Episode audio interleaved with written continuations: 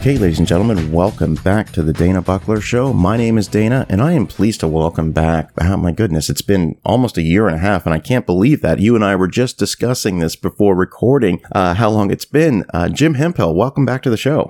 Thanks. Thanks for having me again. I, I, know I can't believe it's been way too long. I know. I guess I, it was one of those situations where you know we will occasionally text each other or fire off emails to each other. And I was uh, just before I, I got on the line with you, I just wanted to sort of I was going through the list of podcast episodes, and I'm thinking, oh my, it's it was the icons episode we did on John Travolta back in April of 2019. So it had been a while since we chatted. So welcome back. Super happy you're here. Yeah, I am too. Thank you so much. Today we're going to discuss the filmography of Michael Bay. Now, one of the things about Michael Bay, and we're going to get into a, a deep dive into his career, but I was looking at his filmography online before we recorded, and he has 14 feature films that he directed, with the exception of Six Underground, because that was a straight to Netflix release. His first 13 films at a minimum, made more than their budget. Have you ever heard of a director with that type of track record, Jim? And then I'll follow that up by asking you overall, what does Michael Bay, the director, mean to you?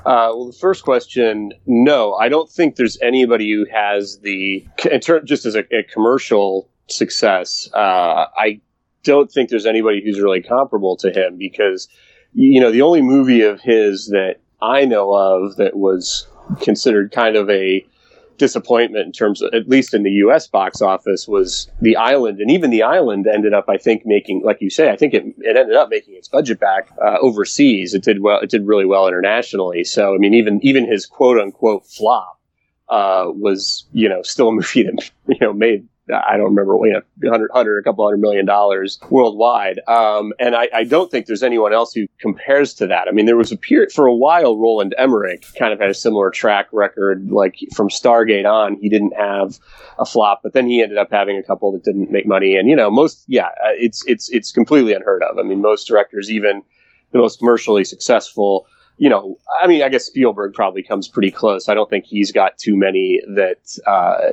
didn't at least break even. So he, he's he's he's up there. But but yeah, Bay is remarkably consistent in terms of his uh, his commercial success and.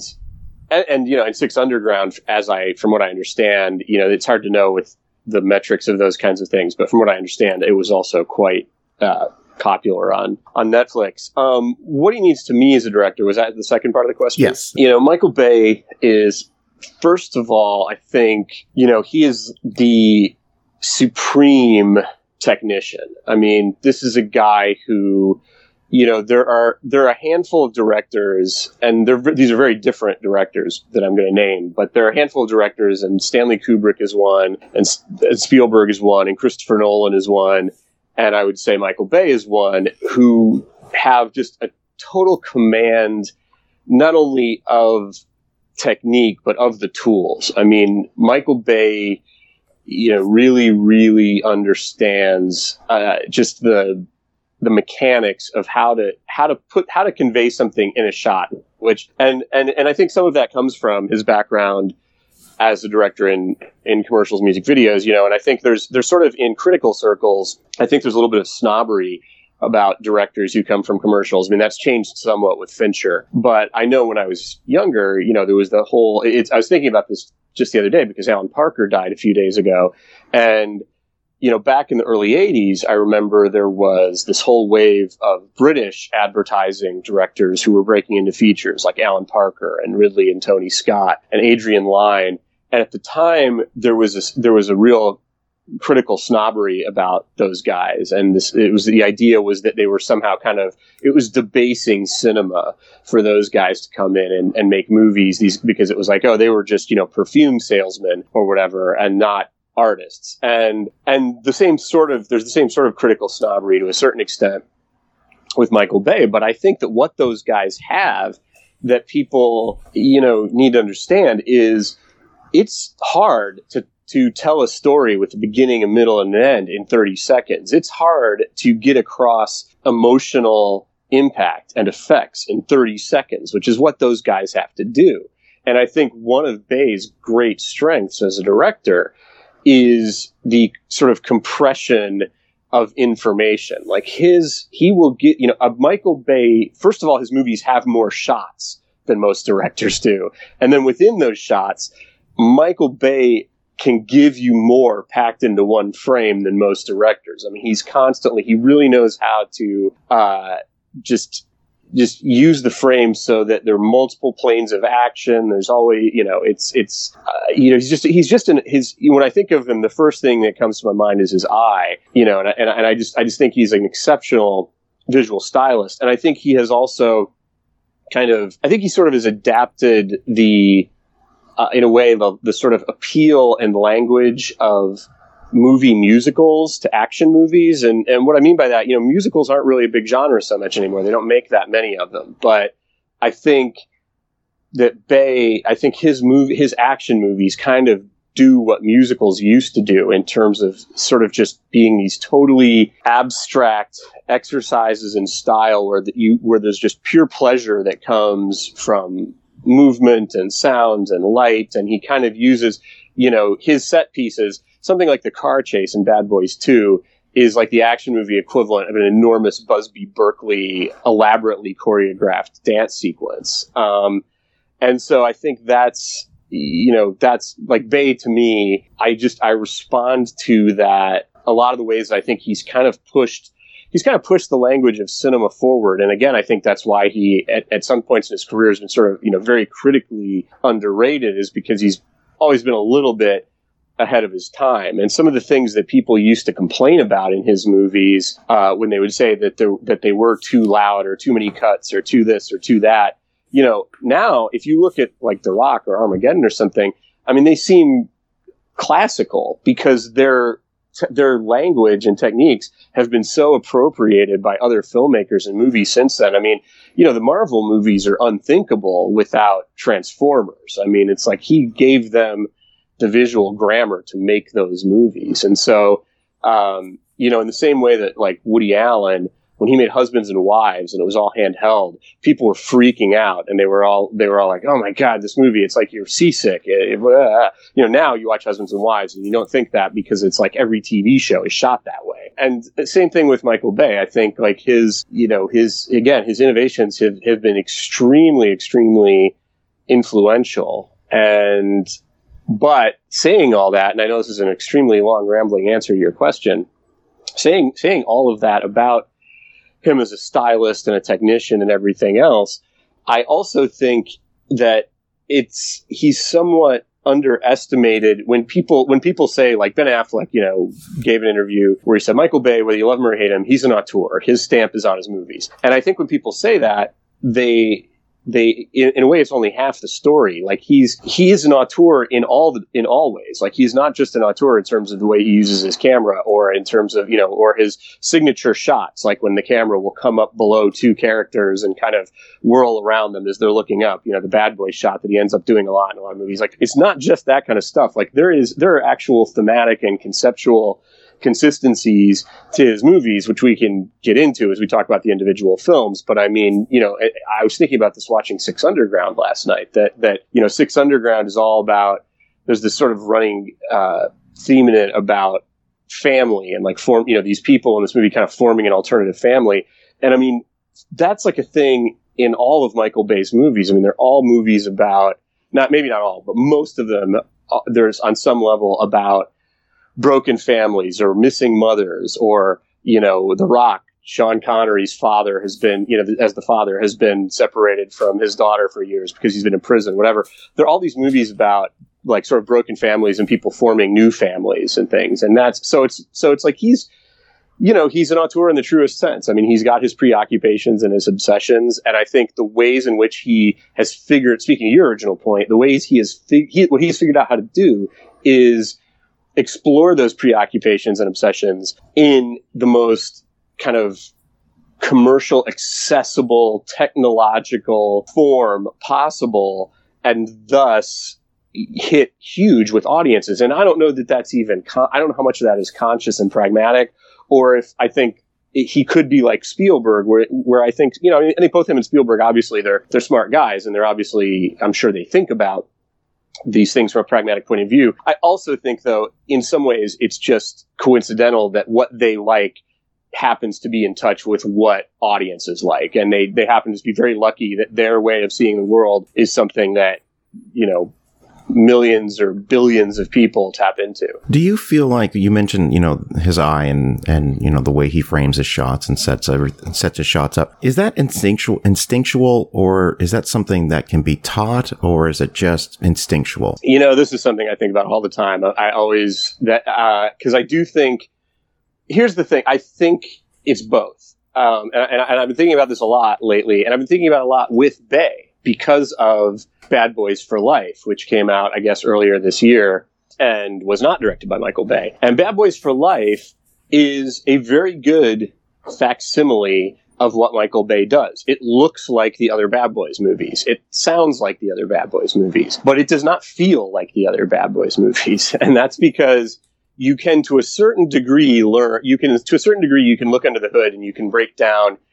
how Bay is framing his shots. You can break down that he likes a lot of he likes a lot of long lenses that kind of can compress the space sometimes. He likes to again, as I was saying, he likes to sort of have things going on on like multiple planes of action. He likes generally he likes quick cuts and quick shots, although that's changed a little bit in the last couple of movies he's done in 3D because it's it's a little harder to keep the eye accurate with that. Anyway, you can break all that down and you can to a certain degree imitate it, but what you can't imitate is that ultimately a director to me the most important thing and i mean we may have even i may have even talked about this before when, we, when we've talked about tarantino or oliver stone or other people but the most important aspect of directing really comes down to taste. I mean, because a director all day is answering questions and making decisions. I mean, all day they've got it's you, know there's like that great scene in Marriage Story where no uh, where uh, Adam Driver's on the phone and his like uh, there's like his assistant comes in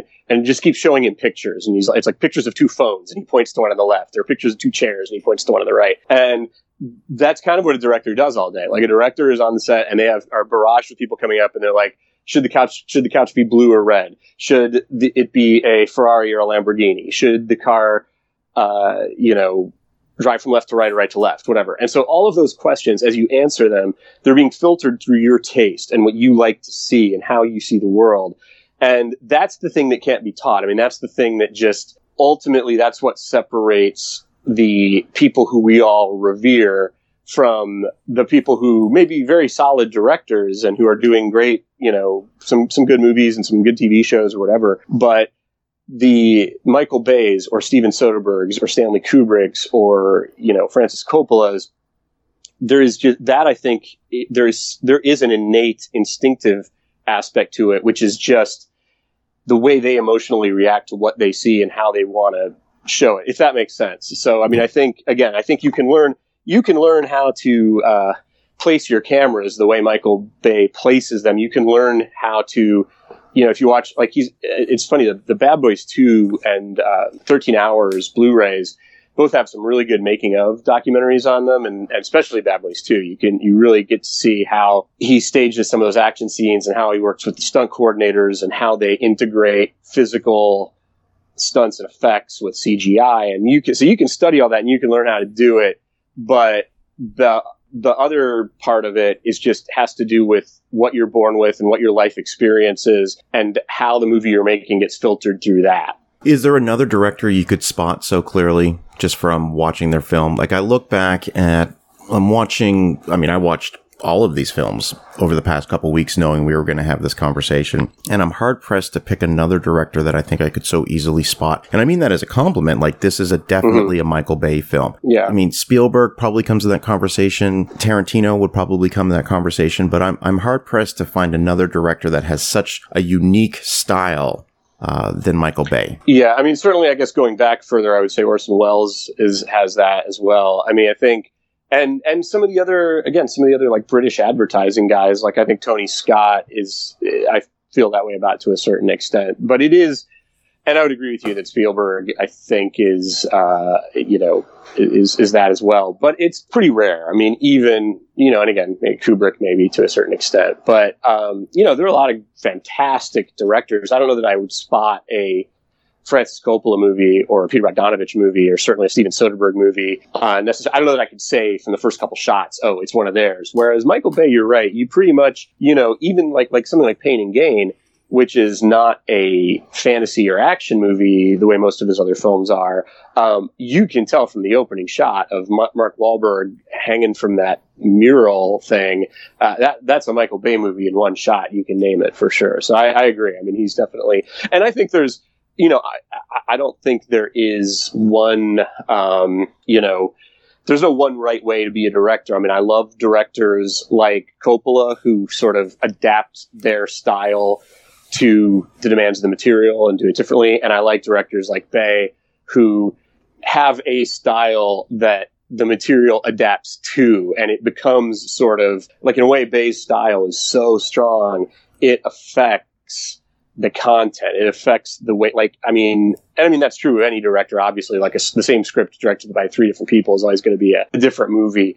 Uh, but it's really, really true of Bay. I'm going to take us back to 1995. I was 17 years old at the time. We, my friends and I, were going to see the new Will Smith film, the new Will Smith movie. We weren't going to see the the new Michael Bay movie because I'll be honest, his name I didn't know. I didn't know him at all. Um, I knew Will Smith from The Fresh Prince of Bel Air, but we were going to see Bad Boys in 1995, and I think we unanimously left that theater kind of saying, you know, what the fuck did we just see? And I meant that again mm. it, with the biggest compliment. That, that was one of the most stylized action films that I had ever seen in my life up until that point. And it was one that I went and saw again the next day. I was so just engrossed with with the film. I, I couldn't get enough of it. So take me back to 1995 for you. What what was going on in your life at the time, and, and take me through your first viewing of Bad Boys. Yeah, well, I guess I was still. I think when that came out, I was a film student at USC, and I remember seeing Bad Boys opening day at the Cinerama Dome, uh, and having very low expectations actually, because like you say, I didn't know who Michael Bay was. It was his first movie and I'm not somebody who really follows music videos or commercials that much, so I didn't know him, even though he had done some legendary music videos and commercials, like I wasn't aware of him. You know, for me, it was it was more I was going to see the new Don Simpson Jerry Bruckheimer movie, I guess. You know, because they were uh, big big action producers. Although they were that was kind of the movie that brought them back to prominence. Like they had sort of fallen into. I mean, they they weren't they weren't the huge thing they had been a few years earlier. Like in the '80s, I mean, there was nobody bigger than Simpson and Bruckheimer when they were producing stuff like Top Gun and Beverly Hills Cop and uh, you know Days of Thunder and whatever and uh, you know I think Flashdance maybe uh, American Gigolo. So you know they were they were these huge huge huge producers, um, but they had kind of like I think in the early '90s they were falling out of favor a little bit, and The Rock really is what like like brought them back. And anyway, I went into it with very low expectations because I that trailer for that movie tormented me for months. Like it was before every movie I went to see for like three months before Bad Boys came out. I got so sick of that trailer. And I thought it was a very weird idea to do an action movie with Will Smith and Martin Lawrence. Because, I mean, you got to remember at the time, you know, Will Smith was the Fresh Prince of Bel Air, and you know he'd done like maybe he did Six Degrees of Separation or something, but like he was not an action star. Martin Lawrence certainly wasn't an action star. I mean, they were both bigger action stars than the guys the movie was originally supposed to star, which was Jon Lovitz and Dana Carvey. But um, I do, I don't know. Like I just, I went in kind of like I'm going to go see this because it's it's opening day at the Cinerama Dome. Um, I love to go into movies at Cinerama Dome, so I would see everything that ever played there. And, uh, you know, much like you, I was just completely blown away by it. I mean, I still, in a way, you know, Bay, it's funny because on the Bad Boys 2 extras, he kind of talks a little bit, not disparagingly about Bad Boys, but you can tell, like, he doesn't like it as much as some of his other movies because I think he had so much more limited resources and because the studio didn't really have faith in him and he, he had a lot to overcome doing that movie, and I feel like he didn't get what he wanted out of it. But I actually still think it's one of his best movies because it is a movie by a guy who has a lot to prove. Like you can tell it is a movie by a guy who like this is his shot. He knows it. He is going to make the most of it. And it did much like I was talking about how Transformer, how like the Marvel movies are kind of unthinkable without Transformers. I think the second half of the 90s is kind of unthinkable without Bad Boys. I mean, I just think the way Bay shot those action sequences, it influenced everybody. I mean, I just think, eh, you know, so many action movies after that looked like Bad Boys. And, and I think it was a movie that re, you know, it, it breathed new life into something that had gotten kind of stale. The whole idea of the buddy cop movie, the you know, the Lethal Weapon, uh, Forty Eight Hours, you know, and I, I mean movies I love, but like there there have been so many of them, it was getting a little bit stale, and he he really found a way to breathe uh, new life into it, and and it, it also, and this is again something I think will come up over and over again as we talk about his movies. It's something a way in which Bay is very underrated is as an actor's director. And I think you see that in Bad Boys. I mean, like, he really, again, nobody else saw Will Smith and Martin Lawrence as action stars. And nobody else saw Téa Leoni as an action star and as somebody who could hold her own with those two guys. Like she, I mean, Téa Leoni, I remember, you know, she was like in that, in the 90s, she was always kicking. People were always trying to figure out what to do with Téa Leoni. Like she would be, there were more failed TV pilots and series and stuff with Téa Leoni than you could believe. But those three together in that movie were just absolute dynamite. I mean, he just really knew how to use them. And I mean, you know, he made Will Smith a, star in one shot. I mean, the shot of Will Smith running down the street with a gun with his shirt open, that's the shot, the same way that Walter Hill made Eddie Murphy a star in the redneck bar scene in 48 hours. That scene, Will Smith became a star in one shot. Um, and that's another thing that I think Bay, you know, is really good at for a guy who is sort of thought of as somebody who demolished a lot of the norms of classical Hollywood cinema. He has a lot in common with the directors of the studio system of the 30s and 40s. And one thing is he knows how to make his actors icons. And you see that right from the beginning with Bad Boys. 1996, we get The Rock, which I will say openly is in the debate, I think, for one of the greatest action films of all time. And I, I, say that knowing the company that it's in when you make a statement like that. I rewatched it a few days ago. I think I even texted you and said, you know, this is, this is easily one of the greatest action films of all time. Saw it in the theater, opening day, 18 years old, again, mind blown, like just had an incredible time with this film. And it's, again, this is not a knock on Michael Bay, but if I was to introduce someone to the films of Michael Bay, this would be the jumping off point for me. I'd say, well, we're watching this film first. I mean, that's how much mm-hmm. this film means to me. Tell me about your experience with The Rock. I mean, that's an interesting, it's interesting, that's an interesting question about like which movie to introduce somebody uh, to his films with, because on the one hand, like The Rock is probably a really good choice because it is, it has a lot of what makes him great but I almost feel like like like because my initial instinct would be to show somebody Bad Boys Two or even uh, Six Underground because I feel like they are in some ways like the most Bay Bay movies, but they're also so Bay that they might be like if it was the first one you watched, your head might explode. Um, whereas The Rock still kind of has its foot in like more slightly more conventional action filmmaking, whatever. But um, you know, to me, The Rock again going back to his his flair with actors. I mean, when I think of that movie, I just think of you know again, Cage, Nicolas Cage, like nobody else knew he was an action hero then, which is sound seems insane now. But you know, he, I think he did Leaving Las Vegas right before he did The Rock, and then I, you know, maybe like I think he won the Oscar for that uh, while he was shooting The Rock. But you know, so Cage was thought of at the time as kind of a, you know, a, a dramatic actor, albeit a very quirky dramatic a- actor. But like the idea that he was going to become the action star of you know Con Air and Face Off and The Rock predated Face Off, right? Or am I now getting my dates screwed up? Uh, the um, Face Off was 96, 97. Oh, okay. No, Face Off right. Face Off was ninety seven.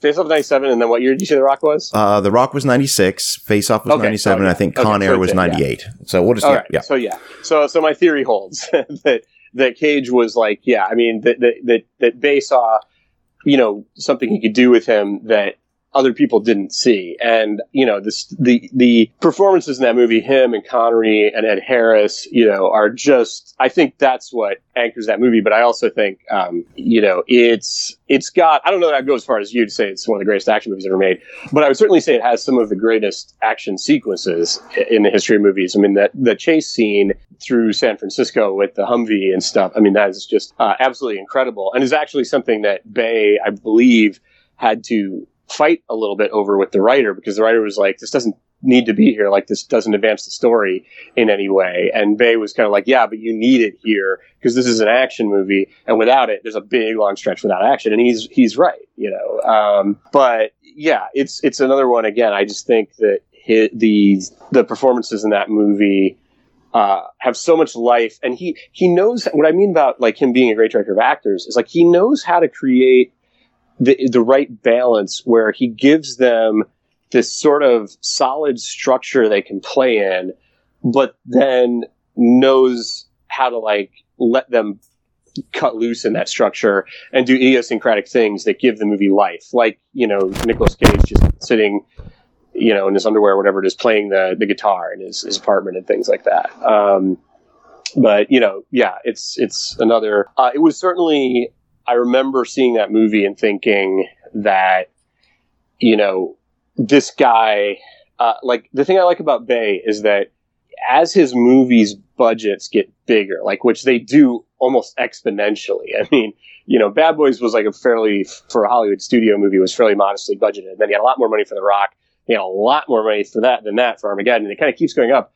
But the thing about Bay is like the money is on screen. I mean, like The Rock is a, an enormous movie, and Armageddon is an enormous movie, and the Transformers movies are enormous movies. I mean, like he does not. There are some directors, their budgets get bigger, and the movies don't necessarily get bigger. It's just that everyone's getting paid more.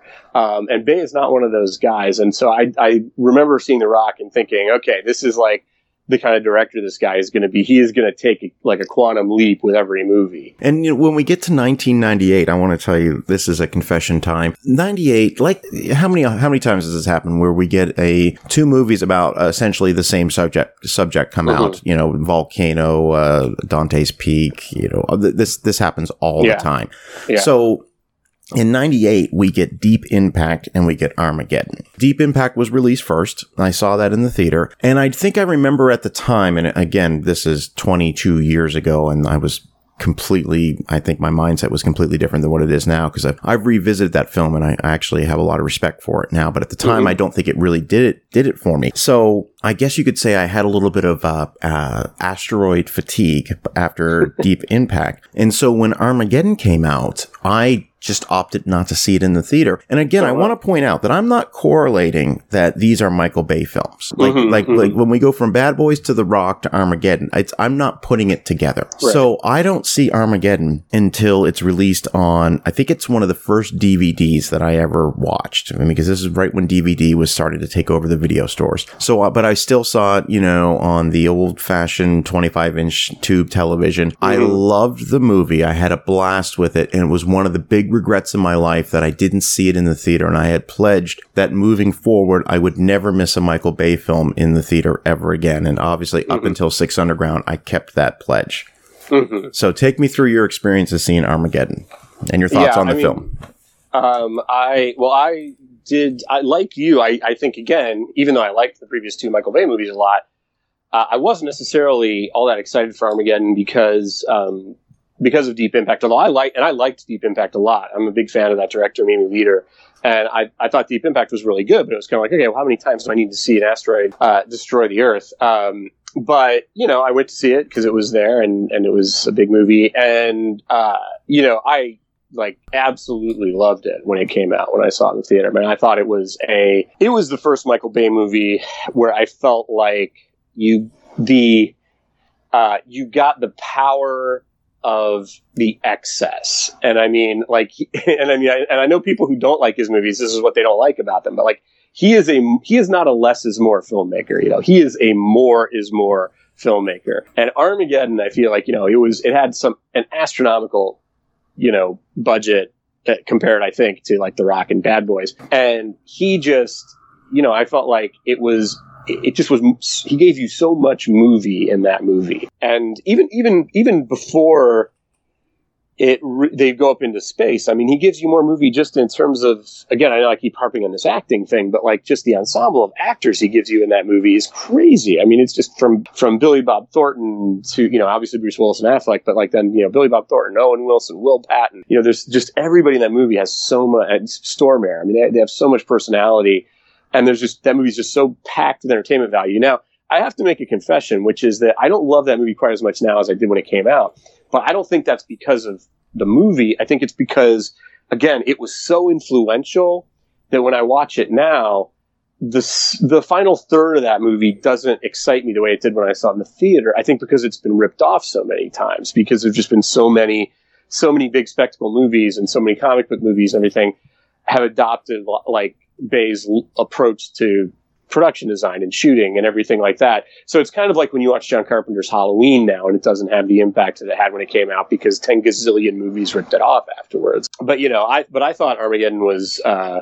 fantastic when it came out and I yeah, I don't I'm pretty I'm 100% sure that uh, I've seen every Michael Bay movie in the theater. I think I would be aside, again except for Six Underground. Um, it's sort of unimaginable to me to watch any of them for the first time uh, at home. Although you know now nowadays the TVs are getting bigger and better, and so it's it's it's more imaginable now than it would have been at the time of of Armageddon. It is. Uh, I, it does make me sad to think of you watching your 25 inch tube TV and uh, see, you know, it's not widescreen either. like it's not. Right, it's not letterboxed. Pan, seeing a pan and scan. Well, see, I remember the thing about Armageddon is it was one of the rare movies that they did make a letterboxed VHS version of because I bought it. I remember when it came out on VHS, um, I remember going to Best Buy, uh, like on a day when I was sick. I had a horrible, horrible cold, and I knew the only thing that would make me feel better would be to watch Armageddon. And awesome. the, there was a blockbuster right across the street from me, but it was the pan and scan VHS, and I knew that I had seen it Best Buy. They had a widescreen VHS version because I didn't have a DVD player yet, and so I remember like, yeah, going driving with a horrible cold, feeling miserable to Best Buy to go get my letterboxed uh, Armageddon VHS tape, and uh, it was indeed very satisfying to watch. It did make me feel better. That's a, and this is a theme I'll ask you throughout the episode. So, those are the '90s for him. So overall, what are your what's your thoughts on sort of the impact he had in the 1990s? Again, I, I don't I don't know if it's my my brain is not as great as it used to be with dates and stuff. So I'm not sure how immediate the impact was, but I think those movies, uh, I think they had a ma- I think all three of those movies he made in different ways uh, made a massive impact. I mean, I just think that his, I think he, again, the so- the scale, like it, it raised, it sort of raised the bar for what you had to do to deliver to an audience in those movies. It raised the bar in a couple of ways.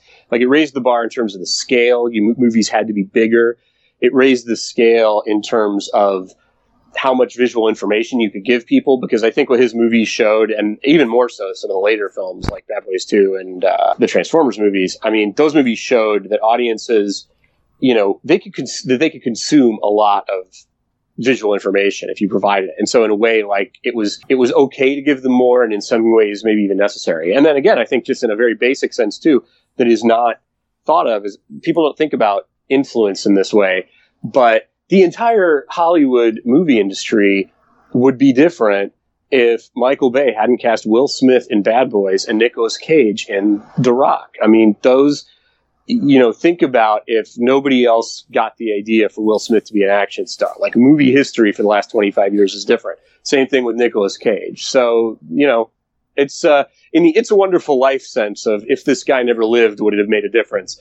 Uh, if Michael Bay never lived, you know, the movie industry would be completely different. I agree with you on that one. So we're going to go fast forward three years to May 25th, 2001. This is when Michael Bay's probably at the time his most epic film, Pearl Harbor, is released. Now I've got a couple questions for you on this one. Of course, I like I mentioned, I did see this in the theater, and if I had one complaint, I I, I always felt like I wish this. I, I feel like this should have been an R-rated film, and I wonder if it was a studio decision for it not to be R-rated. But I want to talk about this film in the context of two things: one, your thoughts on it, on it, and two, this film came out months prior to 9/11, and I wonder, you know, how, if, and when this film would have been made had you know the events of September 11th happened afterwards or before.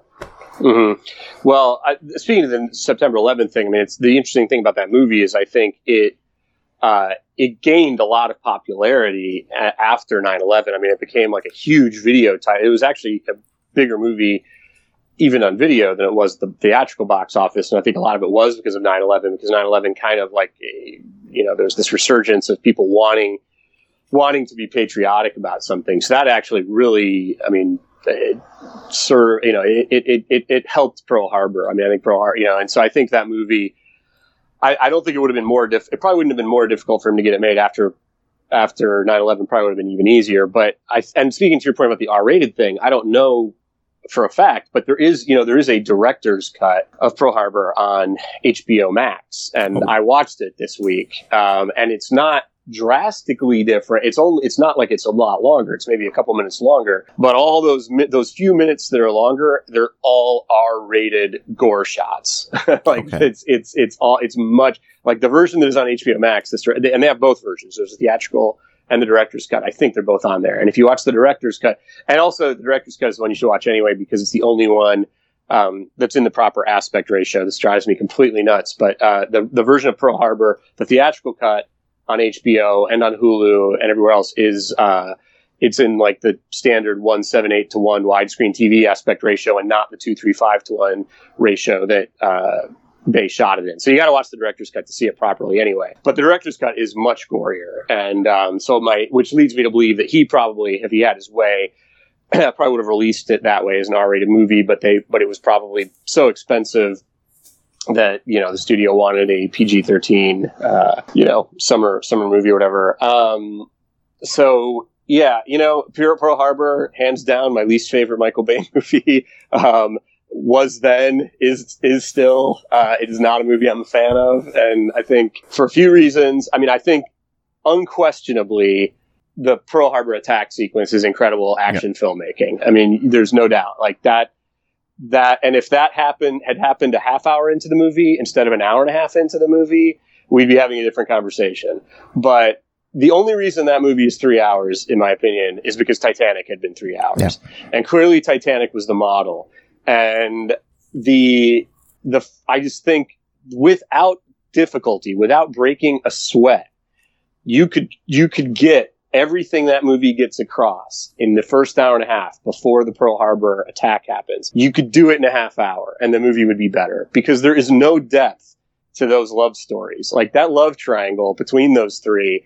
I mean, there three blander knuckleheads has a movie ra- rarely seen than Ben Affleck, Josh Hartnett, and Kate Beckinsale in that movie. I mean, I just think, uh, uh, you know, it's I don't know I, I think there's, I think I get where they were going for with that movie. I think the idea was, you know, it was supposed to be kind of an old fashioned black and white, you know, broad strokes melodrama. But for me, the melodrama component of it just is completely uninteresting. And the fact that it takes up so much screen time, I just feel like is, is deadly. And I think, uh, I, you know that is a that is a movie where when things are not blowing up, I could not care less about it. So it's not it's, not a movie I'm a fan of, and it didn't it hadn't aged it hadn't improved with age when I watched it again. Although I did like the the added uh, gore in the movie, but and you know, and it might be a, a script level thing because I think that movie. Uh, I hope I'm not getting this wrong because I hate giving wrong information, but I think Pearl Harbor was written by the same guy who wrote Braveheart, and I'm not a fan of that movie either. So you know, I guess so people can you can take that take my thoughts on hmm. Pearl Harbor with a grain of salt, I guess, because I know I'm in the vast minority in thinking that Braveheart is a not a great movie, but um, yeah, so it's it's it was one where you know, and here's the thing: we've talked about this a little bit before off mic that you know, in general with Michael Bay, I like I and there are exceptions, you know, like Armageddon, but like in general, I like my Bay R rated. I like I like Bay uh, I like Bay totally just unleashed, and I think Pearl Harbor again brilliant action direction, but just it it has a slightly bland quality to it that I don't associate with any of these other movies. So you know, my apologies to the, the Pearl Harbor fans. No, no, it's okay. But listen, there's two things. First, uh, you were correct. Randall Wallace was the writer on that, and he was also the uh-huh. uh, the writer on Braveheart. Um, and if I'm making a, and I guess we're if we're doing true confessions here, when I put this film on, maybe 10 minutes into it, I said, okay. And I just fast forward it to sort of the, you know, the, the, the grand spectacle of the film, which is sort of the, right. the attack. And I sort of fast forward a good hour and 15 into the movie. And, there like, you go. and so this exactly. is why I'm like, I'm like, I'm going, yeah, oh yeah, I was blown away by this movie. It's like, yeah, but, but it's, I mean, I understand what you're saying and I agree with you regarding sort of the, the love story and, and the angle of why that was for lack of better terms, sort of probably shoehorned into that film. But I'll also agree with you that the the entire attack sequence is again, I'm, my jaw's on the floor when I'm watching that the other day. Like this, yeah. it, it, just looks amazing. And he's one of the it's one of the few directors that, that really kind of blends the practical and CGI together yes, seamlessly. Absolutely, he is the master of that. I think th- there are two things he does better than anybody else, uh, or certain, or may, I mean, maybe Spielberg's up there with him too. But like basically, you know, Bay, the two things he does as well as anyone has ever done them are directing large scale, massive action with lots of moving parts and blending practical and CGI. I mean, that is you're you're so right. Like he really knows he knows how to do enough of it real or with miniatures or you know with real physical things to kind of sell it as real and then accentuate it with CGI. And and again, I would direct. I I keep talking about these Bad Boys 2 extras on the Blu-ray, but I would direct people to watch like the make the production diaries on the Bad Boys 2 Blu-ray because it's it's fascinating to watch how they he shot the car chase in that and really was flipping real cars and and all that kind of stuff.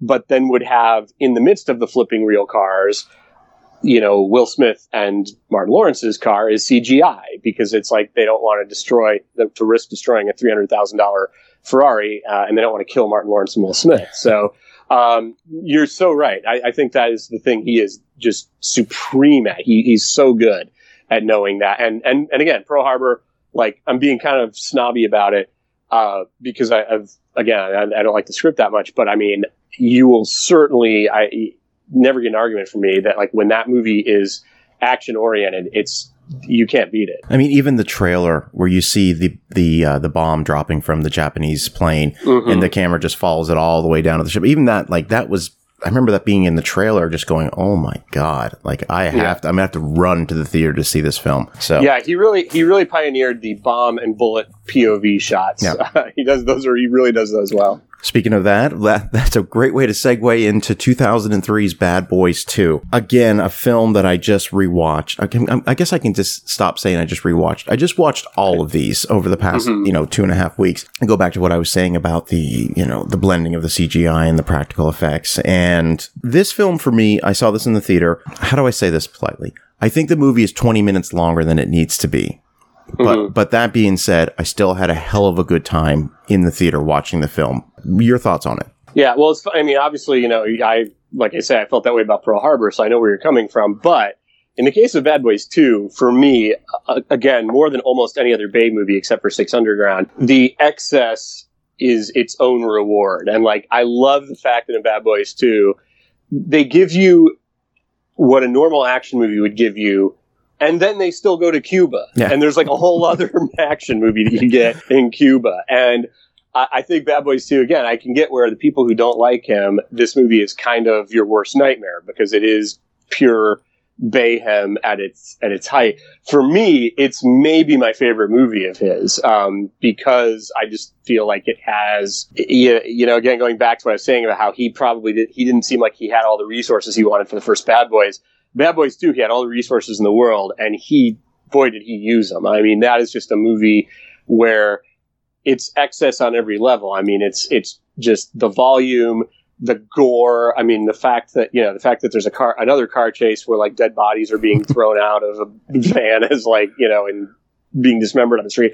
I mean, it's it's insane. I mean, the, the, the violence in that movie is almost like Dawn of the Dead in places or something. And uh, you know, I'm uh, yeah, I'm a huge. I love Bad Boys 2. I mean, I just think it's uh, you know, I just think it's it's the greatest. I mean, and I think the whole, uh, you know, I love the fact that again, seeing his like blending of physical and CGI uh, you know, that house that they blow up in Bad Boys 2 that's like enormous. I mean, evidently, you know, that was a real house. That was a house that was like built, I get built for some Coca Cola error or something and never finished. And then the guy who bought the property was going to raze it to the ground, but he decided just for the hell of it, he took an ad out in Variety and said, you know, enormous mansion about to be destroyed. If you want to blow it up for a movie, you know, call me.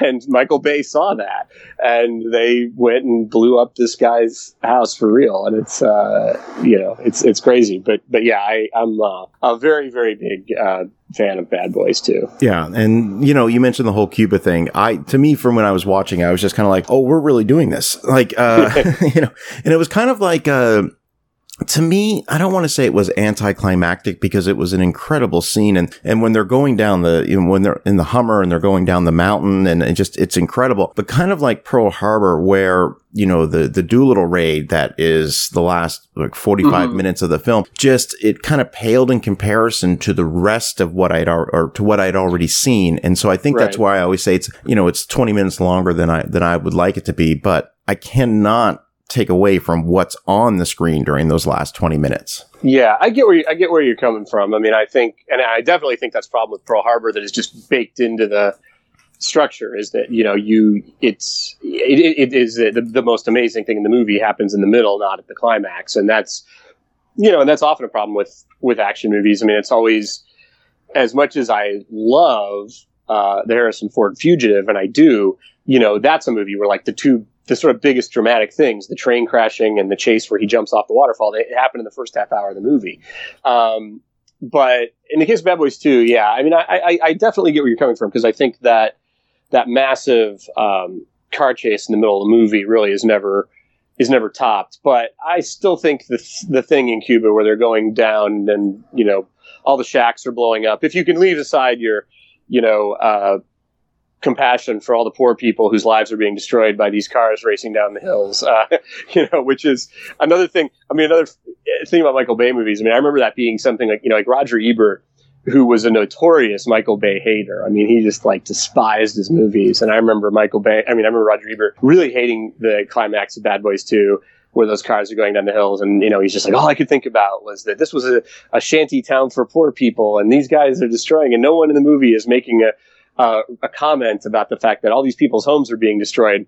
And it's like, you know, complaining about a lack of social awareness or reality in a Michael Bay movie is like complaining about the lack of musical numbers in Vertigo. I mean, it is not, th- that is not the universe these movies are operating in. I mean, Michael Bay movies are as much their own self contained, uh, you know, artificial universe as the as West Side Story. I mean, and and or a Marvel movie. And I mean, you know, to the point that even in uh, in the second Transformers movie, when uh, Shia LaBeouf's character in his dorm room, you know, has a movie poster, it's a movie poster for Bad Boys 2. He's got a movie poster for another Michael Bay movie. That's how hermetically sealed the world of these movies are. It's like people don't even watch other movies than Michael Bay movies.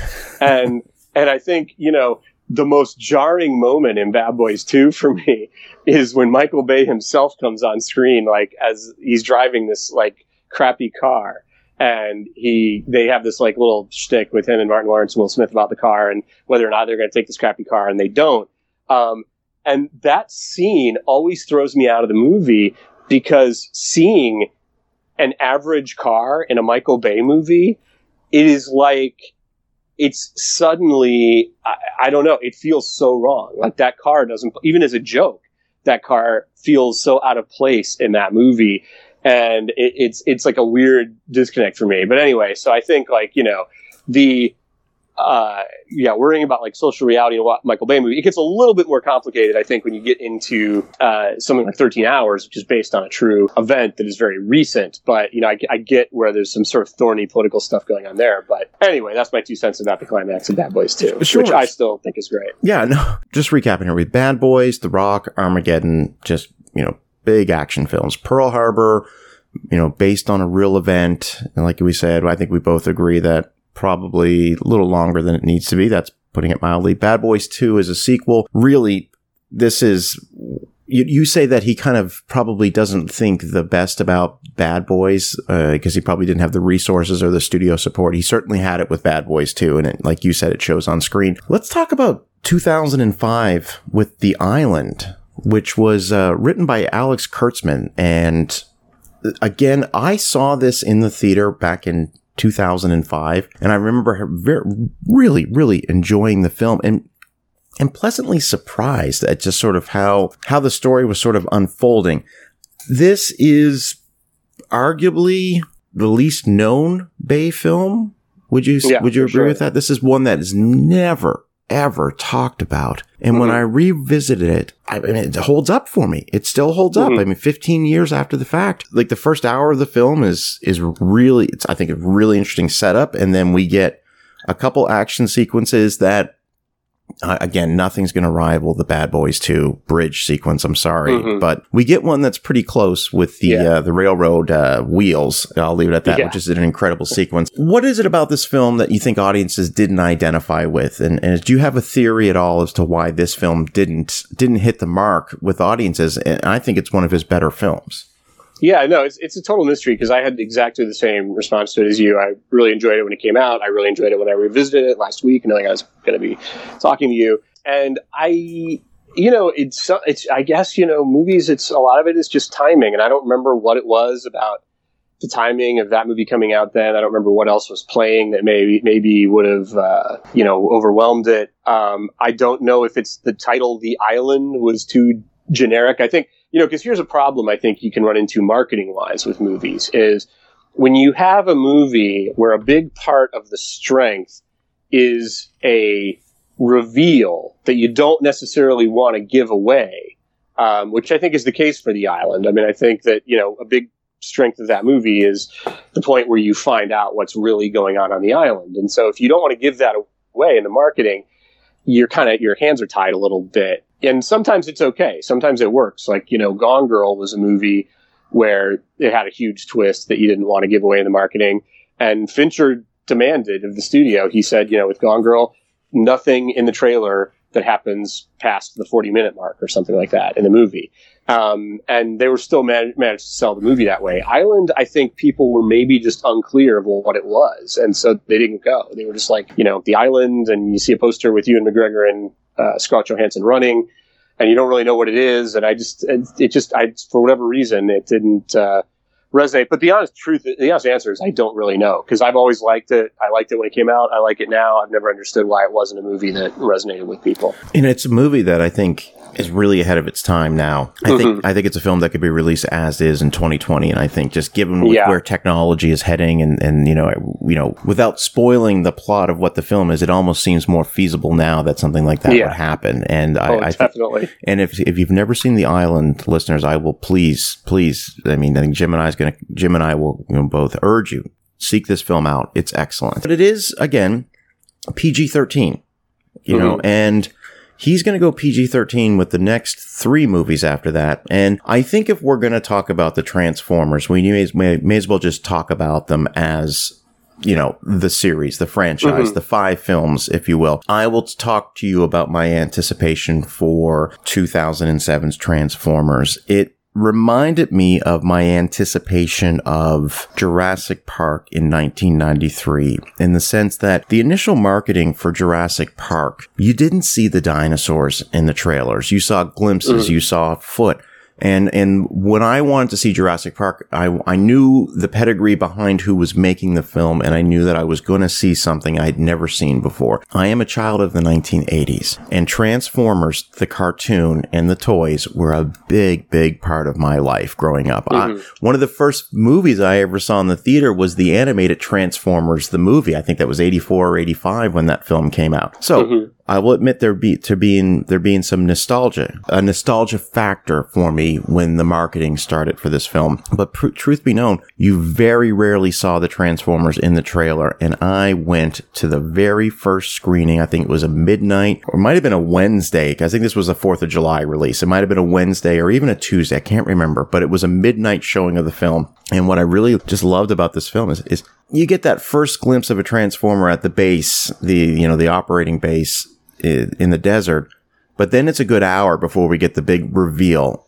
And look, I- I'm an unabashed fan of this film. I know that's crazy. Some people don't like these this series at all, but the way some people like Marvel films is the way I like the Transformers movies. And I've always never been the biggest Marvel guy. I'm like, uh, I am a big Transformers guy. And I guess I'm putting that out there for the first time on the podcast because I just have a blast with all of these films, but especially this first one and the third one are the two that really Yeah. stand out for me. Transformers and Transformers Dark of the Moon are my two favorite of the five that he directed. So, your thoughts on the Transformer series?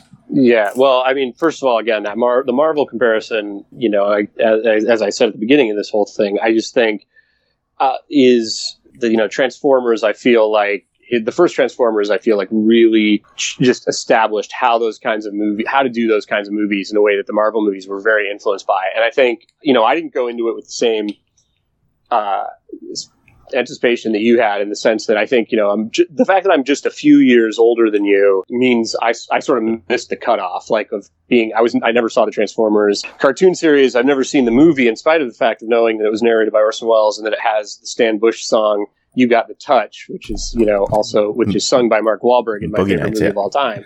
um, but, uh, so I never, I, I knew what the toys were. I mean, I remember think, I think I was still, I was, ju- I was young enough to like think the toys were re- really cool when they came out, but I never saw the cartoons or the, the movie. And, you know, I, I, I got to, I mean, so for me as an adult, going to see it uh, when I was, gosh, what, almost, uh, I was, would have been 30, mid 30s or something when that movie came out. So as a mid 30s adult, um, you know, I didn't have the nostalgia for it. I, the, the things that I was struck with the first time were the astonishing technology of it. I mean, the aston the the astonishing way, you know, CGI of the Transformers themselves, um, and how gorgeous Megan Fox was. I think those were the two things that really like made an impact on me when I saw that movie at the time. But um, but it's funny because I had a memory, like you know, I have not. Uh, I, I saw each Transformers movie as it came out, but didn't really revisit them. And I and I had this memory before when I knew I was going to do this with you. You know, I, I I, I had this memory that I wasn't really a big fan of Transformers movies. I had this memory that, like, well, you know, again, I like my Michael Bay R rated. The Transformers movies, they're kids' movies. You know, eh, they're not so much my thing. But I revisited a couple of them this week and actually realized that that's not true. That I actually really liked those movies. It's just I didn't like the second one, and it sort of colored my perception. Like, eh, you know, like I didn't like whatever it was called, Rise of the Fallen or whatever. Like that one.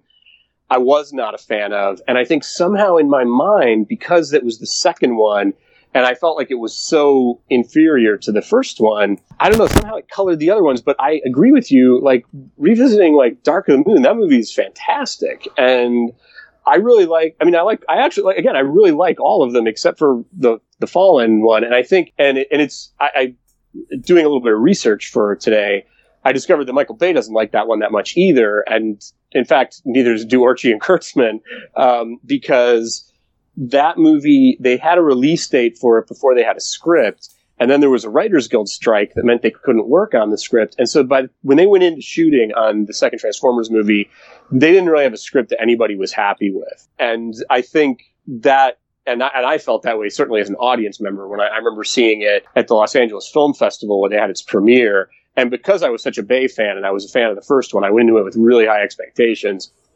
And I just felt like I was like, who cares about any of this? Like, what is the point? I just thought it was so sl- sort of on a story level, so slapdash. But then I, in reading this thing about the production history and the Writers Guild strike and all that, now I kind of understand why. But, you know, uh, but other than that, these movies, again, the technology is just stunning. The casts are stunning. Like again, he gets these people in these movies, whether it's Malkovich or Frances McDormand, or you know, he's he's he's, he's always like got such great taste in character actors that he he fills them out with. And I love with Transformers movies. The, the, the other thing about Michael Bay, as opposed to most directors, I don't think there's any director who is more consistent about making movies where the stakes are so high. Like he's made like more than half of his movies, the fucking world's gonna end.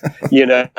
I mean, like they are not he's not playing around. Like these Transformers movies, it's like they you know, it's like he'll destroy Chicago, he'll destroy whatever, like he'll destroy entire cities in these movies. And the threat is always that the entire world is gonna uh, you know, get obliterated. I mean, to the point that a movie like 13 hours uh, is almost like a quaint, modest Michael Bay movie because it's, you know, even though like hundreds of people get shot in it, it's all like within a few block radius or something. But uh, but I so I love that you know the scale of the Transformers movies and the and the, the immensity of that that threat. And I love how audacious he gets as they go, like how they kind of get crazier as they go. Like the Last Knight when you find out that the Transformers were like involved with Merlin and defeating Hitler and Harriet Tubman. I mean, it's crazy. It's it, but I love it. I love I love how crazy this movies get. So I'm actually, you know, like you, sort of coming out on this podcast as a Transformers fan, and I didn't even realize I was one. I forgot I was one until I revisited them this week. So I'm kind of glad this podcast gave me the excuse to to do that because I don't know if I would have gone back and looked at them again. Well, it's it's interesting you uh, kind of invoked a memory when talking about the second Transformers film because I remember having like really those distinctive thoughts, like in the theater, going, "This is." It seemed almost excessive for excessive sakes, and and I remember my big complaint from that was I couldn't tell what was happening a lot of times on screen. 100%. Yeah, I, and I remember sort of being a little trepidatious about going to see the third one in the film in 2011. Mm-hmm. And the opening 20 minute sequence involving, you know, the Apollo 11 moon landing, I'm like, this is incredible. Yeah. Like it, Yeah. it was night and day different from the second film and, Yeah. and, and got me right back on board with the series. Correct me if I'm wrong. I know you, you, you had a lot of praise for one of the Transformer films. Um, did you put one on your top 10 list one time or am I thinking of something completely different? Uh, I mean, uh, certainly for the year, tra- uh, Last Knight was probably on it. I, I would Yeah. imagine because I did really love uh, that one. Um, so yeah, no, I mean that, that one is that one is probably my favorite, just because I again just the how crazy it gets. But like you say, so does the third one. I mean, they, they do. They, they really do kind of get better after that stumble with the second one, and and you and you nailed it exactly like what I didn't like about the second one, which is that there are scenes in the second one where there's just like sort of crunching metal, and I have no idea what I'm looking at, and um, and that's unusual for a Michael Bay movie. Like, because again, I think usually his skill is he knows how to choreograph large scale action in a way that even with the fast cuts, I'm pretty acclimated to what's going on. Like that was the way I felt. Uh, I know we'll get to it. We're going in order here, and I keep bringing up Six Underground, but that was the way I felt about Six Underground. Six Underground was like a totally insane movie, but I never felt confused about where I was or where people were in relation to each other. And the second Transformers movie was the one Michael Bay movie where I just there were places where I had no idea what the hell was going on. There's a scene in the third one when Shia LaBeouf and um, forgive me for not knowing the actress's name when they're in they're in a car and a, like a slow motion scene where the car transforms they're flying through the air then transforms back into them. And it's done so stunningly well that I uh, your your brain has no choice but to believe what you're seeing on screen. Like it's just Yeah. incredible. And it was slow and I, I say this because it was a kind of a slow motion scene whereas that second one everything's just happening so so rapidly. So Yeah. let's let's talk about 2013's pain and gain and i just want to bring up the numbers here for a second here because this one has a listed budget of 26 million. This is completely for lack of a better term like this is out of the wheelhouse of anything that he has directed leading up to this film. And i'm wondering if you know a little bit about sort of you know the decisions he made to, decision he, he he sort of made to make this film. And i know it was produced by him and Mhm. Okay, but let me just also follow up by saying saw this one in the theater, and this was the movie that made me, I think, just fall in love with The Rock as an actor. Like, Yeah. I, I Yeah. loved him in this film. It was already a Mark Yeah. Wahlberg film, so I fired a lot of questions at you. So I'll let you pick it up wherever you want. Yeah, uh, it's um, you know I, I think I don't know for a I don't know much about the production history of Pain and Gain except that what you mentioned that I know it was for him a very inexpensive movie. And, and it's you know twenty five million dollars for a movie with The Rock and Mark Wahlberg uh, at that point is is dirt cheap. So um, I can only assume that you know he probably wanted you know he went through that period there's like a seven year period I think where he does four or five Transformers movies. And you know, doing doing four doing like five Transformers movies in seven years or whatever it is, you know, I'm guessing he wanted to flex some different muscles, no pun intended, given the subject matter pain and gain. but you know, because the thing about Michael Bay too is he is kind of a cinephile and a film history. For you know, he went to Wesleyan, which and studied under Jeanine Basinger, who's like you know fairly well known and esteemed film historian. And like Michael Bay is not, you know, he's a smart guy and he's a guy who has who likes a lot of different kinds of movies and you know, most directors, I don't care who you are, maybe not Spielberg, but but most directors feel like they don't get a chance to do as many different types of things as they would like to do. You know, they they they and and, and I would imagine Bay probably is right there. Like I know that Bay is a big Coen Brothers fan, and I think Pain and Gain gave him the opportunity, even though it's very much a Michael Bay movie. It doesn't look anything like a Coen Brothers movie, but it gave him the chance to do a movie with that kind of sense of humor, you know, um, like you wouldn't necessarily think, again, his style is so different from the Coen brothers. I don't think people would necessarily make that connection, but doing a kind of black comedy, uh, with that kind of sensibility, you know, just, it just gave him that opportunity. And I remember, uh, seeing that in the theater and yeah, just, just, uh, really loving it and being very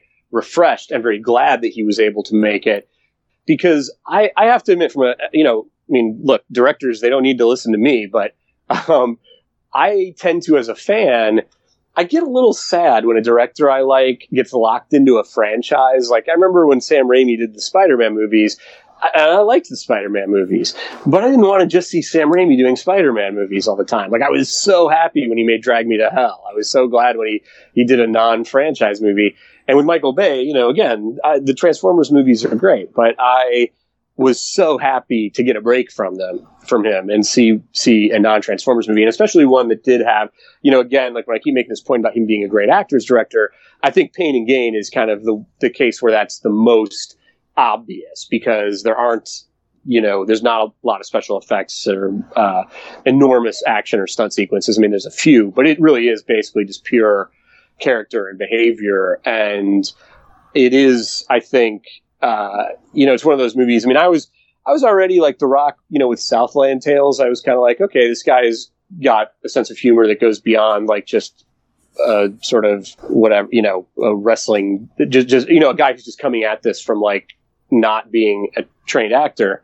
Um, but Pain and Gain definitely, I feel like, gave him new shades to play, and uh, you know, it's it, everybody. Anthony Mackie's great in it. I mean, it's just a sort of there's it's sort of a perfect movie. I mean, there's really like nothing I can say about it other than that. No, and it's one of those movies where it when you watch the movie, you, you think there's no way this could have really happened in real life because it's based it's based off of a true story. And again, I will keep it mm-hmm. spoiler free for for those who haven't seen the film. But it's a film that that creates a call to action in that I found it necessary after I left the theater to look up this real story and right. I wanted to know more about it. It was it was such an intriguing like this couldn't this couldn't possibly have really happened.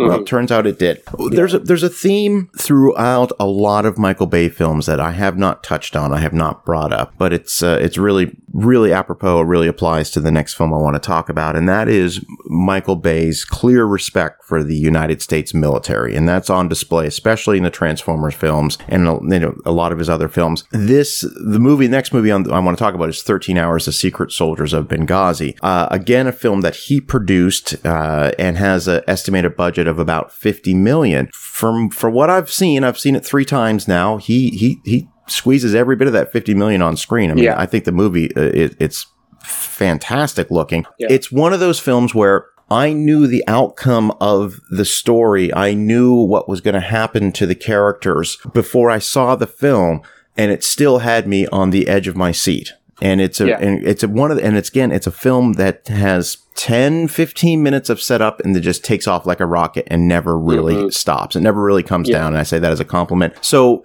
do you do you agree that you do see that that that admiral res- admiral respect for the military throughout his films and then i'd love to hear your thoughts on 13 hours Oh, for sure. He's got, I mean, that's a huge thing. I mean, I think he, uh, and in fact, it's part of how he gets such production value is because he makes the military look so cool that they cooperate with all these movies. I mean, he always is, you know, getting to, uh, uh, you know, he gets, you know, to, to basically borrow their F-16s and stuff at, you know, with just, just, you know, he just has to like pay for fuel, I guess, or something. I don't know. He doesn't have to, you know, basically he gets, he gets a lot of production value from the military because they cooperate with all of his movies, which, uh, is, you know, that's that's going to save you like tens of millions of dollars in a lot of cases. Um, it's definitely a thing in his movies. It's not a thing that I, you know, personally.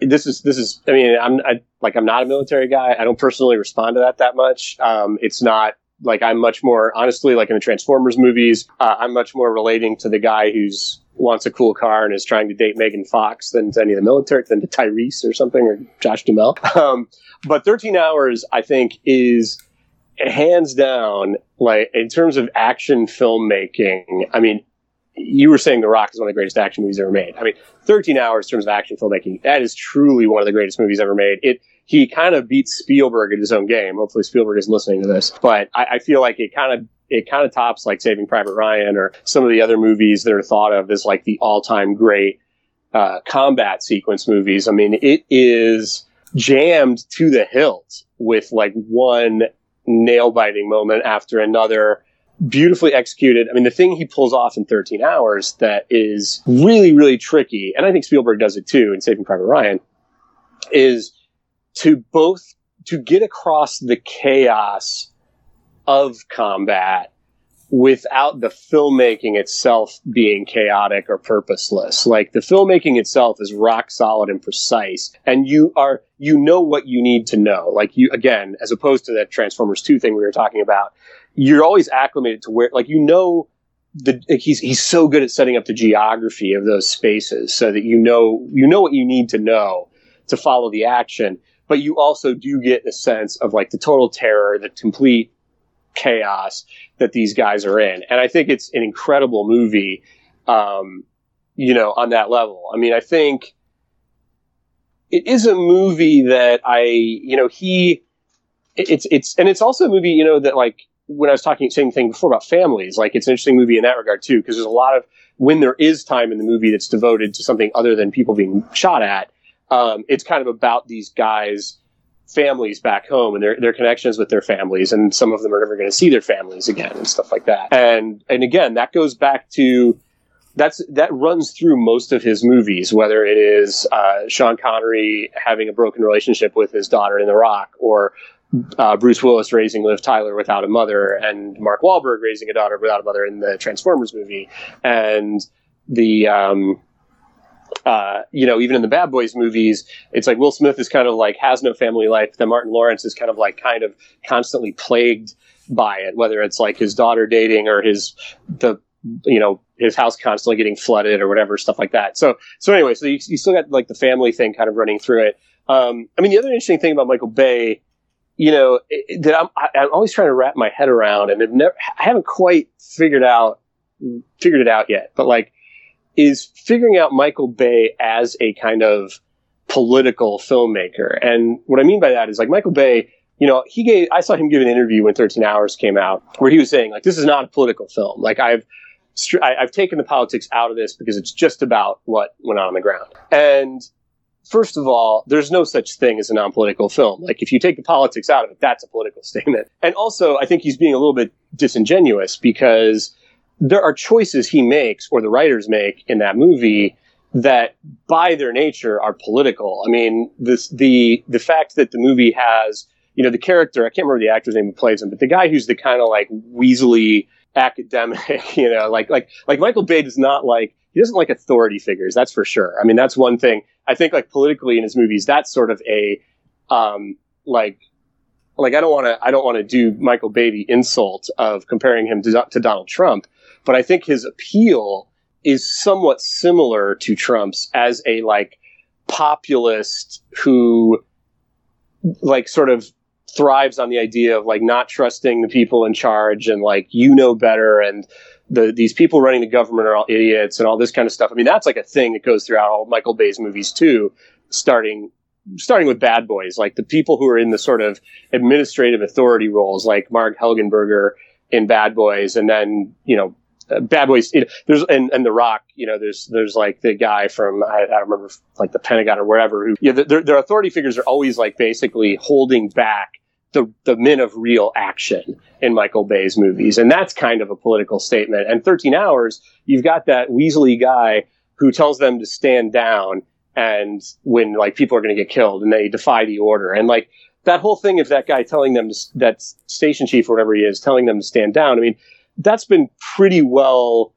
There's a lot of controversy over whether that really happened, and it's been, for the most part, pretty debunked. But but like Bay deciding to use that in the movie, that's a political choice because and and Bay deciding to use the idea that they called for air support and nobody sent any is a political choice because there's controversy about that too, about the question of whether it was even possible to get air support there, and whether you know the air the only air support was in Italy, and it was like training planes that wouldn't have been able to do anything. And so, so basically, my point is these choices he makes in that movie. Which maybe they're not political. Like from his point of view, they may be purely dramatic. Is like it's better drama if a guy says stand down and then they go anyway, and it's better drama if they've been just left out to dry by uncaring dip, you know, uh, bureaucrats. But regardless, choosing to tell that version of that story when there's a lot of controversy around it and there are a lot of alternate things, points of view that came out during the investigations, that's a political decision. I mean, and he's sort of, he's, that's a political, it, or it has political ramifications. It makes 13 Hours a movie that essentially is slanted more towards the kind of, um, conspiracy theory anti Hillary Clinton view of Benghazi than the other. So again, I don't know what my point is about all this, except that except that it is a um, except that I think he's he when he when he says that it's not a political movie, I don't think that's accurate. And I have as a as a liberal watching the movie, um, and this is a common issue for me in movies, in action, action movies especially, because action movies are essentially conservative. You know, the values they espouse are usually fairly conservative. And I love action movies, but I'm also politically liberal. And so I always have this like, like a movie like 13 hours, I kind of have this like, I feel like I'm being yanked back and forth when I watch that movie because it is so skillful. It's so brilliantly made. And there's part of me that resists being manipulated by it because I don't entirely agree with it. But on the other hand, I feel like that's part of the point of, of movies and part of the point of view of art is like, if you're only going to watch stuff that you agree with, well, that's part of how we got to where we are anyway. So yeah. anyway, so clearly I have a lot of like ambivalent feelings about all of it.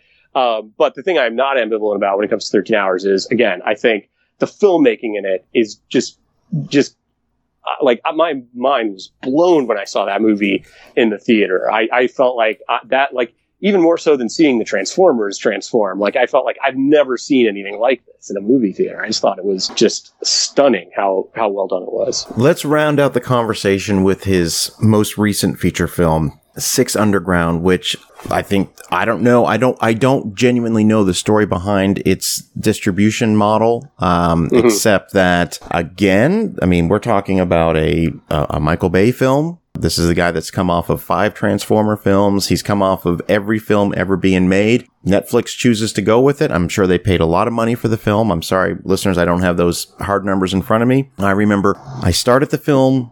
I was just outside scrolling on, on my phone. I opened up Netflix and Six Underground and I, I opened it up the film and I started the film and I just said, what, what are you doing? Like, what do you, why are you watching this on your phone? and I, you know, I stopped and, you know, got everything all set up again. I have described this movie and I, I said it to you as well because you when we were texting you you you had mentioned that you hadn't seen Six Underground yet, and I said, well, it's it's the it's the most Bay Bay has ever been, and I mean that as yeah. a compliment. So my plan is to rewatch that film, rewatch that film again tonight. Like I, I just love it. And, and I think my only issue, and this is a sl- slight issue, is like other films, that opening 20 minutes, I don't know if it ever gets to that momentum again. Like that opening, that opening car chase sequence in Six Underground is unbelievable and had me audibly gasping out loud watching the film by myself. Going, oh, oh, you know, like, like I think it's, and it's again, it's clear what's happening on the screen at all times. So take me through your experience watching Six Underground. Yeah, I mean, I felt that way about the whole movie. And uh, to answer your question before about like what the budget was and stuff, I mean, I, I've read that it was a hundred and fifty million dollar budget. So I think what I think it was one of those movies. You know, it was produced by Skydance, which is David Ellison's company, who also did um, Old Guard, the Charlize Theron movie that's on Netflix. And and I think in both, not one hundred percent sure about this Six Underground. I know in the case of Old Guard, they uh, were going to do they they wanted to do it as a theatrical movie. They shopped it around to studios and netflix just offered them so much more money to make it with uh, that they went with netflix. And i'm guessing maybe the same thing happened with six underground. I don't know. But uh, but yeah it, it's it is a very the most bay bay movie in multiple ways. I mean the, the you know everything we've been talking about the action is unbelievable. I actually felt like it was pretty consistently astonishing throughout. I thought that whole hong kong there's this whole Hong Kong set piece where they're trying to extract the guy who's being held in a penthouse. I thought that was one of the greatest action sequences I've ever seen. I thought there's another sequence, a climactic sequence on a yacht. I thought, was, I mean, I actually thought it was pretty much one amazing set piece after another. And the connective tissue between them, I thought was pretty strong. Like I thought, you know, I thought it was really well paced in a way that was it like it, just to the point of exhausting you. Like it, like it, like it, it was, it just, it just it, he just, he had, it had the right rhythm where it was completely visceral and intense for the whole time, but he he knew when to pull back and sort of do the character stuff, and then he could ramp it back up again. And again, the character stuff, you have another one of these movies. The whole conceit is sort of it's about like there's a lot of it's another one of these Bay movies about a sort of new you know surrogate family being formed or not formed and and, and all that and. Uh, but yeah, I thought it was great. I thought it was uh, going back to our thing about liking to see him doing R-rated movies. You know, Netflix, you don't have those kind of restrictions. I don't even think they rate them. So, uh, you know, it, it, was definitely, or maybe they do, maybe it was rated R, but anyway, whatever. It was, um, you know, just, just, I, it was, it just felt like Bay unhinged. I mean, I think like Netflix, you know, Netflix right now, in my opinion, um, it was funny. I was, I was on Zoom the other day with a high school friend of mine who seemed shocked when I said, like, who's not in the film industry or anything. You know, and we were talking about Marriage Story, and I said Marriage Story was easily not only one of my favorite movies of last year, but I think like one of the all-time great movies. And he was like, "Wow, a movie from Netflix was like your one of your best movies last year." And I mean, I think most of the best movies right now are being made by Netflix because I think Netflix has basically taken over the space that used to be in the studios that doesn't exist of kind of well-funded auteur movies. And so, you know, they're giving lots of resources and lots of freedom to guys like Michael Bay and Martin Scorsese and uh, Noah Baumbach and Spike Lee and many others. And you know, they're they're those movies. I mean, you know, Bay, even Bay, even Six Underground, even a commercial action movie like that, I imagine is probably harder to get made now.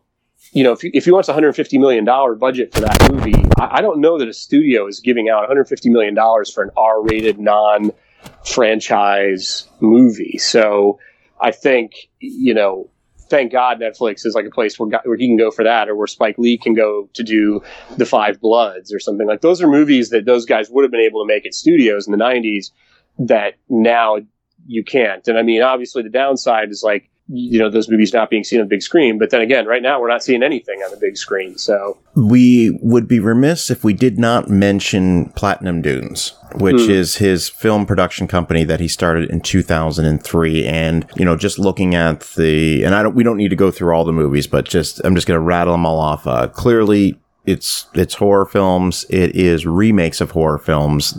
Texas Chainsaw Massacre, Amityville Horror, The Hitcher, Friday the Thirteenth, Nightmare on Elm Street. Then we get into The Purge and things like that. Uh, what are your thoughts on on Platinum Dunes as the company, the films they put out? Uh, yeah, and they also did they also did uh, what you call a Quiet Place. Yeah, um, yeah. Uh, Platinum Dunes. Yeah, I mean, you know, it's like anything else. It's it's hit and miss. I mean, and, and I'm not I thought, I honestly thought that their Texas Chainsaw Massacre was fantastic. I, I, thought that was great, and I thought the one they did at the Texas Chainsaw Massacre at the beginning, the prequel, was great too. I thought those were really scary movies um, and really well done. And I liked the Friday the Thirteenth. I guess I like, you know, I like most of them. I mean, I, I, don't think did the world need another Friday the Thirteenth movie? Probably not. But it it was uh, as far as that kind of thing goes, you know, it was good. I mean, I'm not a fan. I think I think Platinum Dunes did did you say I don't I can't I've already forgot like when you were running down the list uh, did you did they do the Hitcher remake? Uh, yep, they sure did. Yeah, yeah uh, which I hated. So so that one I thought that one I really despised. That that was like a movie clearly clearly made by people who had no under zero understanding of what made the original Hitcher great um, and didn't replace it with something new that was great. Uh, but you know, yeah, I mean, I think it's uh, it's it's cool look, I'm I'm I'm for any. I'm a bit. You know, they were sort of ahead of the curve, Platinum Dunes, in a way. I mean, because you know they were pre pre Blumhouse doing these, you know, movies that had kind of, uh, you know, decent studio resources and distribution, but we're still done on kind of a modest level. And, um, you know, I think it's great to have a venue for those kind of movies and for filmmakers who are doing those kind of movies. You know, yeah, I just, I like some, like I say, I like some of them more than others. And I, but, but the, the, I, I was totally shocked by how much I thought how great I thought the uh, Texas Chainsaw Massacre remake was that they did because I love the original Texas Chainsaw Massacre and uh, I thought that was sort of a perfect remake in the sense of being being something that you know, isn't it, it, has the essence of what made the original great, but is something new as well. And I, I thought I thought it was, uh, and I thought Quiet Place was great. Um, you know, so I'm, uh, so yeah, I don't know, and I think now that sort of seems to be if I'm understanding correctly from what I, an interview I heard with one of his partners in that company, I think that's more the direction they're going to go in now is, is to sort of look for stuff like Quiet Place as opposed to uh, to remakes, which I'm all for. Awesome, awesome. All right, well, Jim, thanks for uh, thanks for doing this, man. Thanks for for talking Michael Bay with me. I um, you know, I have heard the chatter throughout the years about sort of the the pros and cons of Michael Bay, and there's a lot of people that you know, you either love him or you don't like his films at all. And, and I think it's okay to go down the middle in some circumstances, but he is uh, a handful he represents just a small handful of directors that I will see their film sight unseen. I don't, you don't, yeah. to, you don't have to tell, show me a trailer. You don't have to give me a, a one sheet or even tell me what the film's about. You tell me that Michael Bay is directing the film and I will watch it. And I'm, yeah. I'm, I'm sure that echoes true for you as well. Yeah, absolutely. Excellent. So, if people want to follow your work, what's the best way they can do that right now? Oh, gosh, probably. Uh, well, I mean, I've got a website, jimhemphillfilms.com, although I have to update it. It's a couple, it's like a month out of date. But jimhemphillfilms.com is a good place to go, or you can follow me on Twitter at Jimmy Hemphill. Those are probably the two best, uh, best best ways to keep on top of it. Outstanding. All right. Well, thanks for doing this. I really appreciate you, as always, coming on the show. We have to make sure it's not another year and a half before you do this again. Definitely. I'm shocked it was that long. Yeah. I can't believe we let it go that long. As I was. Uh, listeners, just re- remind people like the very first guest I ever had on this show uh, six years ago was Jim. And so wow. it's it's always a pleasure to have you back on. I appreciate it. No, I, I appreciate getting the chance to uh, preach the gospel of Michael Bay. So Absolutely. Thanks for having me. And uh, listeners will be happy to know that when him and I hang up, we're already going to kick around the ideas of who we're going to do next. So my name is Dana Buckler, and thank you so much for listening. Mm-hmm.